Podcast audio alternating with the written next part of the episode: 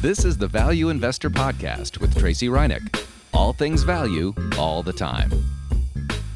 Welcome back, value investors. So, did any of you get a chance to watch the Berkshire annual meeting on May 6th, 2023? It uh, just happened. And so, as promised, I said I would do a podcast on what was talked about, and as we always do, right? How can we not talk about what happens at the Berkshire annual meeting? So Warren Buffett and Charlie Munger took questions for over five hours. And I have to admit, a couple times I was kind of tuning out. I was doing some other things. I was like surfing on the internet. I was like, not paying that much attention. I watched a college softball game while it was all going on. And then they kept going and going and going. Uh, but they really didn't make that much news this time. And I was kind of trying to figure out why that was and why maybe I was so bored as well. You know, the questions are kind of curated ahead of time, so nothing is really spontaneous. Becky read off some questions from people, Becky Quick of CNBC. Uh, she read off some questions from people who like wrote in or emailed in. Then there were shareholders in the actual venue who were picked and were reading off their questions. But I we even had to wait until like the second half of the session. So they go a couple hours and they did take a lunch break. Then they went a couple more hours. And we didn't even find out anything about like their oil investments, which is one of my more interesting areas, you know, that I have interest in. Nobody even asked a question about, you know, Occidental or Chevron. In fact, I don't think they even asked about Chevron at all throughout the thing. It was mainly about Occidental and what they were doing with Occidental um, investment. And Buffett did make some news saying that they were not going to buy them out. They were not going to acquire the entire company of Occidental. That's the ticker OXY, by the way. Uh, he also made some news by declaring that Apple was the best business that they owned. I think they own a 5.6% stake in it now and um, you know people had questions afterwards at least i did if if it's the best business you own why didn't you buy more or why aren't you buying more? But berkshire currently has 130 billion in cash sitting on in hand and he did talk about how their investing income would rise this year expected to rise to about $5 billion from 50 million simply because of the rising yields. So they are able to invest the cash into the rising, you know, the treasuries, and they're able to uh, make more money for shareholders through that. But this only compounds his problem of having too much cash, which I've complained about many times on the podcast over the years. Now, it is less than it used to be because they did buy the big stake in Chevron and Occidental over the last, you know, 18 months to two years now. And so that's uh, diluted a bit of it, but they also getting big dividend payouts from those, and they don't pay a dividend themselves. Buffett did describe the one time Berkshire paid a dividend. I think he said it was 1967. They paid 10 cents a share, and he called it the biggest mistake that they've made. So, those of you thinking, oh, maybe we might get a dividend, you're not going to get a dividend. They are doing share buyback though with some of the money, but really they just have tremendous amount of cash sitting there. So, Berkshire Hathaway itself is trading at about 17 times forward earnings. I own it in the insider trader right now, not the value investor, but the insider trader, because some insiders had been buying in there earlier this year um, so we bought it. It is kind of a safety play right now. That's why it's a little bit expensive. It's not really a value stock here. So for those value investors that are out there who want a value stock, but you don't necessarily want to buy Berkshire because it's not really cheap here. What if you created your own Berkshire Hathaway? I was thinking about this as I was listening to him speak. And uh, in the break period, they had several of the CEOs, of course, come on CNBC and talk about their individual businesses within Berkshire. Now, you always have to remember that those are also carefully, uh, you know, picked by the company of who gets to speak and who doesn't. It is a limited amount of time. They do own a lot of companies. So it's not like everyone could speak, even if they wanted to, um, in that like hour in between for the lunch break. But they did have the Benjamin Moore CEO and the C CEO, and then they had a new company um, that also just talked about the fun of being bought out by Berkshire Hathaway and going to these annual meetings and all that stuff. But uh, I just thought it was interesting that it was See's and Benjamin Moore, the paint company, that were the two kind of designated, um, you know, speakers. Buffett also did say something kind of just overall about the business uh, as a group and he did say that many of the business segments had too much inventory on hand heading into this year. And they, like a lot of other companies, are trying to get rid of that excess inventory. So they're in the process of doing that. We don't know to what extent that means, but we've heard the same refrain from retailers, from, um, you know, just a whole host of like some manufacturing companies uh, so they a lot of people got kind of caught as the economy continued to slow and the consumer pulled back on certain items. So what if you did want to create your own Berkshire Hathaway? And I'm not talking about the equity portfolio because you can already do that. You can go in there, you can go into the financial filings, you can see what stocks Berkshire Hathaway owns, you can buy the stocks that he owns. But the equity portfolio is a small part of the overall business. Someone actually asked at the meeting um, about the size of Apple in the overall portfolio and that it was this huge chunk of the business. And Buffett had to correct him. It's a big chunk of the equity portfolio. It's something like 35 or 40% of the equity portfolio. That's the stocks that he owns. So it is heavily weighted in that portfolio. But as uh, percentage of the overall business, it's not the biggest, uh, you know, position. It's among the top four, but it's not an overwhelming size. You know, they he mentioned that they own a railroad, and that railroad is huge in BNSF. So uh, you got to separate the two. There is the equity portfolio, but everybody just kind of thinks as Berkshire, oh, it's it's those stocks. It's Apple, Chevron, Occidental. But they own a ton of other companies, as many of you know. Um, so, what if you try to recreate that aspect of the company without actually buying Berkshire and um, you wanted to create your own, like mini Berkshire Hathaway? So, I picked out five different areas, industries that I know Berkshire has businesses in. I had to look up, you know, what what it is that they have, and I uh, matched it up as best as I could with a publicly traded company that you too could own to get similar exposure to these businesses as Berkshire. Now there there's many more than just five areas I could have gone down and maybe I'll mention a couple more at the end that you could look at if you're thinking of tr- kind of trying to develop your own conglomerate in your own portfolio. Um, but let's start with these five because I think these are kind of the interesting ones. Okay, so the first one I've already mentioned, as Buffett mentioned, they own a railroad. They own uh, Burlington Northern Santa Fe, BNSF, and um, those in the Chicago area know BNSF quite well because they actually operate one of the uh, suburban metro lines here, or at least the metro operates on BNSF's railroad lines. But when you're out there waiting for the train, you can actually see on the uh, sides of the cars. It actually says BNSF on the sides of the cars here in Chicago. Um, it is one of his largest and his favorite businesses. He loves businesses with moats. Railroads have a wide moat. Nobody's really building a new railroad. There's a few like passenger rails that are going up, like the one down in Florida, but it's mostly on the freight side, it's a done deal, and you're kind of stuck with these legacy railroads. He bought one of them, but one you could buy that I've always liked is Union Pacific, ticker UNP. It is trading at 17.8 times, so it's not super cheap, it's not super expensive. Year to date, down 3.3% on Union Pacific.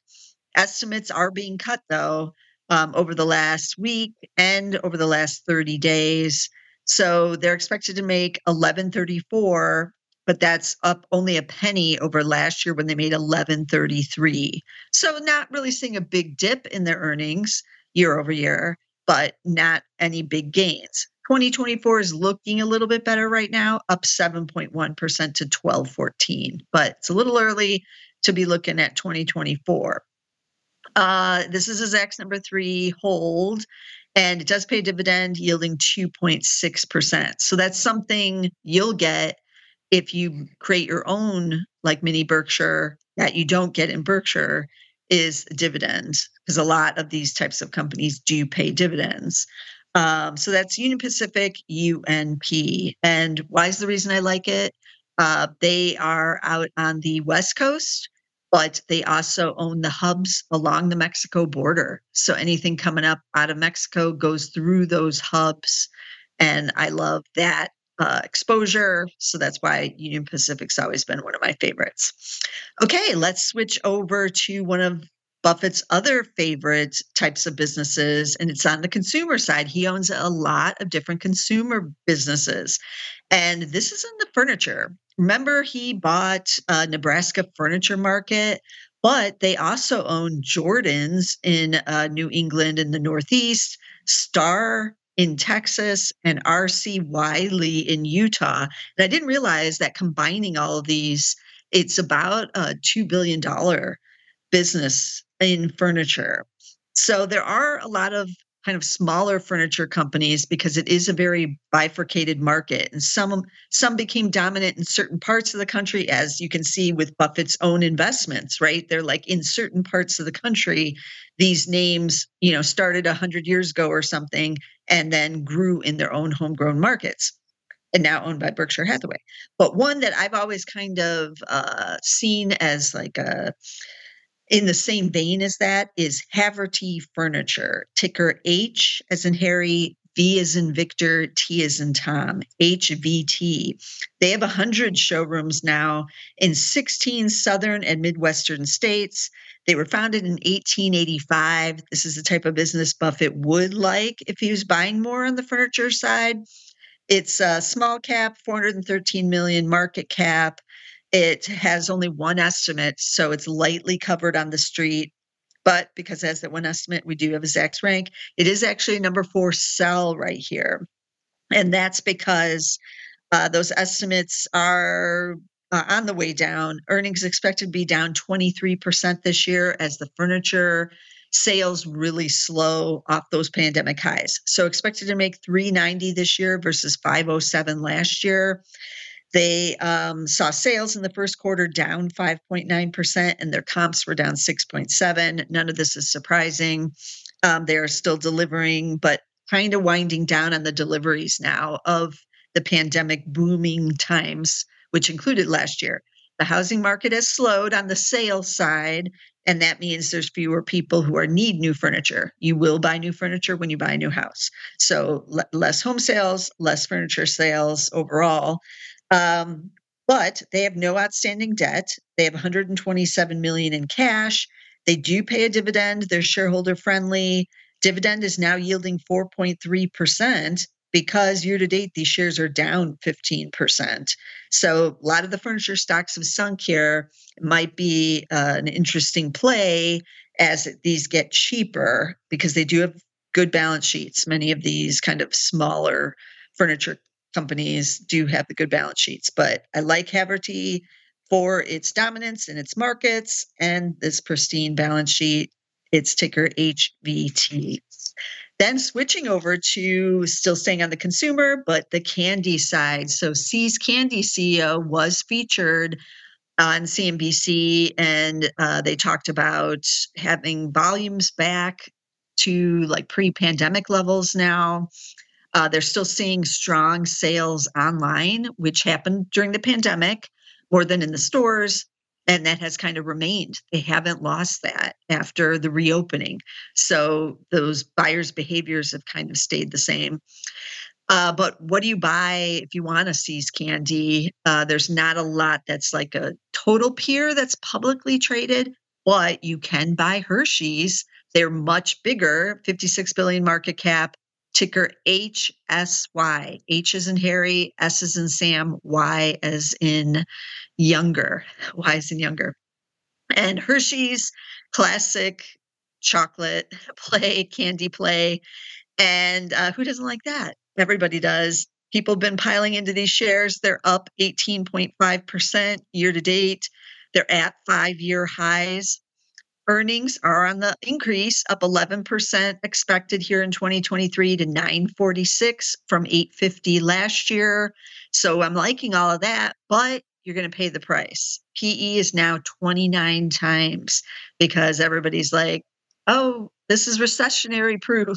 We're still going to need chocolate. It's still affordable. Everybody's going to keep buying all of this, this candy. Um, so it's a little pricey for me here. I'd be cautious on it here of like chasing this. But as I said, it has a great five year chart. So they've been doing something right the last couple of years. It does pay a dividend, it's yielding 1.5%. And then staying on the consumer side, I had it in the back of my mind doesn't Buffett own like some kind of jewelry store or something? And sure enough, yes, Helzberg Diamonds. We've seen these ads on TV, at least I have. It was acquired by Berkshire Hathaway all the way back in 1996. So, what can we get that's similar to Helzberg Diamonds? Well, of course, Signet Jewelers, one of their competitors, ticker SIG they are cheap. They have a PE right now of 6.2 and um, earnings, though, expected to be down 5.3% this fiscal year, but just at $11.18 versus $11.80 last year. Uh, that's not too bad given everybody's saying doom and gloom. And maybe it'll get worse as the year goes on. If a recession does come, you tend to cut back on things like jewelry but right now, consumer holding up pretty good. And the wedding market remains strong. Coming out of the pandemic, a lot of weddings and engagements even postponed, but now those are happening. People are buying. So this is one maybe to keep on your watch list. What's happening with the shares? They're up 2.7% year to date. Over five years, though, up 83% versus the S&P 500 up just 51% does pay a dividend yielding 1.3%. So that nice little added bonus. And like I said, it is cheap at just six times. So jewelry is looking pretty cheap. And then for my fifth choice, I did go with the home uh, or real estate brokerage. And maybe many people don't even know that, Berkshire Hathaway owns this, but it's called Berkshire Hathaway Home Services. It is their real estate brokerage. Uh, they have agents. You can sell your house through Berkshire Hathaway, basically. But um, taking a look at some of its competitors that are publicly traded, the scene is not too good. So I'm not surprised that we did not see Berkshire Hathaway CEOs on the halftime show on CNBC. That's not who I would wheel out either. Um, I looked at Compass, ticker COMP, and their earnings are bouncing back from 2022. So they uh, lost $1.40 in 2022 as the housing market really sank on those higher mortgage rates, remember. So these companies make money when you sell or buy a house. And so they were getting hammered last year, not as bad this year as things have stabilized and expected to lose just 53 cents this year that is up 62%. And then a better picture again in 2024, but still a loss of 26 cents. So I'm not really liking all the losses there. It is a Zacks number four sell. I also took a look at Redfin. That's one of the bigger names. Redfin used to have the iBuying business. Remember last year they got out of it, but they took a big loss. So last year they lost $3.11 $11, uh, $3.11 last year. Um, this year expected to only lose $1.52. They did get rid of the iBuying business, like I said, and they've taken those losses and those lumps, but they're out of that. So they're much more traditional brokerage with like a data kind of business too. A lot of their data is, uh, you know, people depend on their data for um, a lot that's going on in the housing market. So, but much more traditional um, home, you know, brokerage type of business. Uh, but you're still not getting, just like with Compass, you're still not seeing any PE because you're still getting the loss. Also expect a loss for 2024 of 92 cents. What do these shares look like? It's been a pretty brutal two years. So Compass shares two years down 85%, Redfin down 83, but maybe that's a buying opportunity, right? So year to date, people have been buying Redfin. It's up 132% year to date um, over the last year. So that's going back to last May. So over the last year, those shares are still down 16%, but those bottom feeders have d- jumped in this year. And year to date, they're up 132% because they saw it was oversold there. Compass, not quite as dramatic. It's uh, two years, as I mentioned, down 85%. One year, it's still down 51%, but year to date up, but only 11%. So people a little more bullish on Redfin or willing to trade it more than they are on Compass, which is less known out there. If you haven't bought and sold a house where Compass is in your market, then you might not be as familiar with them. So not willing to you're not willing to take any chances there, but a lot more traders aware of Redfin or Zillow and willing to trade those stocks a lot more than some of these other like more pure play brokerage type stocks. So some lessons from Berkshire Hathaway and what what we take away from this is that really Berkshire Hathaway the stock operates like an index fund almost, you know, with a bunch of cash on the side and it has its manager. It's kind of like an actively managed index fund or ETF, so to speak, with a whole bunch of businesses in there, plus the equity side and then the cash. But, um, you know, you might not want to just buy the whole kit and caboodle. I know I don't own it in my own personal portfolio any longer because I didn't like what was being done with some of the investments um, and the big cash sitting on hand. But this way, if you want to go out and buy similar companies, you can create your own types of portfolios and pick and choose what kind of businesses you want in there. So if you don't like energy, you don't have to buy it in your own. You can just leave that portion out. If you like the railroad, you can buy that. Um, you, you know, it's just a lot easier to create your own in some ways. You also will get the dividend with a lot of these companies with Hathaway, and I people really do kind of like that dividend or at least that little dividend boost in their returns every year and or they want the income they're going to live off the income. So berkshire hathaway doesn't work for them. But remember you still want to keep your value principles intact too. You don't want to just rush out and buy companies that are similar to what berkshire hathaway owns just because that's similar to what they own. So there were a lot of questions about Apple, really a Buffett Munger. And as I mentioned earlier in the podcast, he did say that he considered Apple to be the best business that they own. But then the bigger question follow up to that is why aren't they buying more? They own, I think it's a 5.6% position. He has 130 billion in cash sitting there. He could buy money more shares. He's actually sold some in the last couple of years I think just basically to like uh, not have it be 50% of the equity portfolio at one point. Um, so, but why not buy more now when it's not close to 50%? But some of the key to that, the reasoning behind that may be in the valuation. It's trading at 28 times on a PE level. Its PEG is 2.3. That's not cheap. Anything under one is cheap. Price to book is 44. That's nowhere close to any kind of value. Price to cash flow is 25. That's not a value.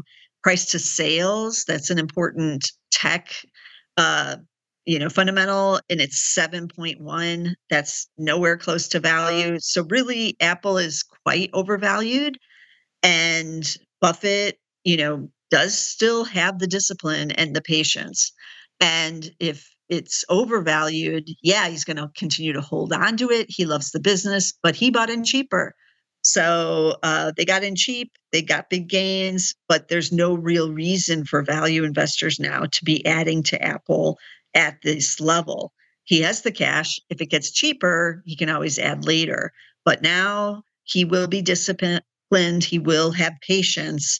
So for those of you who um, you know are thinking of setting up your own portfolio, keep that in mind. That even Buffett has has uh, patience with even some of his current holdings that he doesn't add to if he believes that they're not cheap. And notice what he is doing with Occidental and um, Chevron. But certainly with Occidental, they have been adding to that position when the stock has sold off. When it's gotten much cheaper again, uh, this year, here in 2023, they dove in again with several more buys. So he's willing to be disciplined and patient for a long time, as we know. And as a value investor, you should be too. So keep that in mind with any kind of portfolio you are making and any kind of positions you're adding. That if you don't like the price or you think it's overpriced, uh, you don't have to buy it. You can wait, and your patience is usually rewarded. So it's hard to have the patience. That's maybe Buffett's best quality and the thing that makes him such a great investor is that he is willing to wait around. So let me recap the stocks again that you could buy to create kind of your own mini Berkshire Hathaway. Oh, and I was going to mention a few other companies that I didn't get to in the five stocks. So I mentioned Benjamin Moore earlier. That's the paint company. You could buy Sherwin Williams, for instance, but it's not that cheap right here. But that's one of the largest paint companies in the world and one of Benjamin Moore's big competitors. You could buy that if you wanted to own your own paint company separate. I, I kind of lament that Berkshire Hathaway owns Benjamin Moore because the CEO was on CNBC and he talked about explosive growth. That's the word he used um, overseas as they expand their overseas business. So, uh, but we're not seeing any of that if you own Berkshire Hathaway. Some of these companies are just small in the overall portfolio. So even if you have something, you know, real good happening with one of them, like a Benjamin Moore perhaps, or a See's Candy, it it's kind of dwarfed by what's happening with the bigger companies in the portfolio, like a BNSF or even the Apple position. Um, and that can be good or bad if something bad is happening, or we, we don't know what's happening at Berkshire Hathaway Home Services. But given these other real estate brokerages, it's probably nothing real good right now. but that's kind of hidden. It's hidden in the business.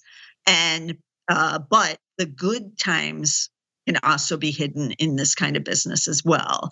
So that's why it's hard owning the big conglomerate or an ETF that has a big few big weight weighted you know stocks or positions in it uh, other things kind of get lost in the shuffle and that's why you might want to own some of these individual positions. Um, so i mentioned the paint um, a couple other things. They own auto dealerships. Buffett did mention that in passing and so you could own one of the publicly traded auto dealerships. I think he said they own 80. They own 80 dealerships now. Um, but you could own Lithia Motors, LAD is the ticker. You could own Penske. That's one of my favorites. I used to own it in the value investor, PAG is the ticker there. There's a couple others. You know who they are. We've talked about them on the podcast, but that's another business that they own. I thought about trying to find a business that was equivalent to Dairy Queen, one of my favorite companies that they own. Uh, but there's no real ice cream maker that's publicly traded, I'm afraid. Uh, but any of the you know really strong consumer restaurant chains could probably fill in for Dairy Queen, something like a Chipotle, CMG, but it's not cheap by any means um, for value investors. Most of us have stayed out of it for that reason because it's never been cheap. But you can look around at some of the restaurant chains that are all doing quite well here as well. We don't really know how well Dairy Queen is doing, but um, that's again one of the negatives of being in, inside this big conglomerate. So keep those in mind. Okay, so now I'm going to recap the stocks that were on the list. So there's Union Pacific, UNP, there's Haverty, that's the furniture company H is in Harry, V is in Victor, T is in Tom, HVT, also pays that nice dividend over 4%. Hershey's, ticker HSY, it's been on a real run, but it's not cheap. Signet Jewelers is cheap six times, ticker SIG, SIG, SIG.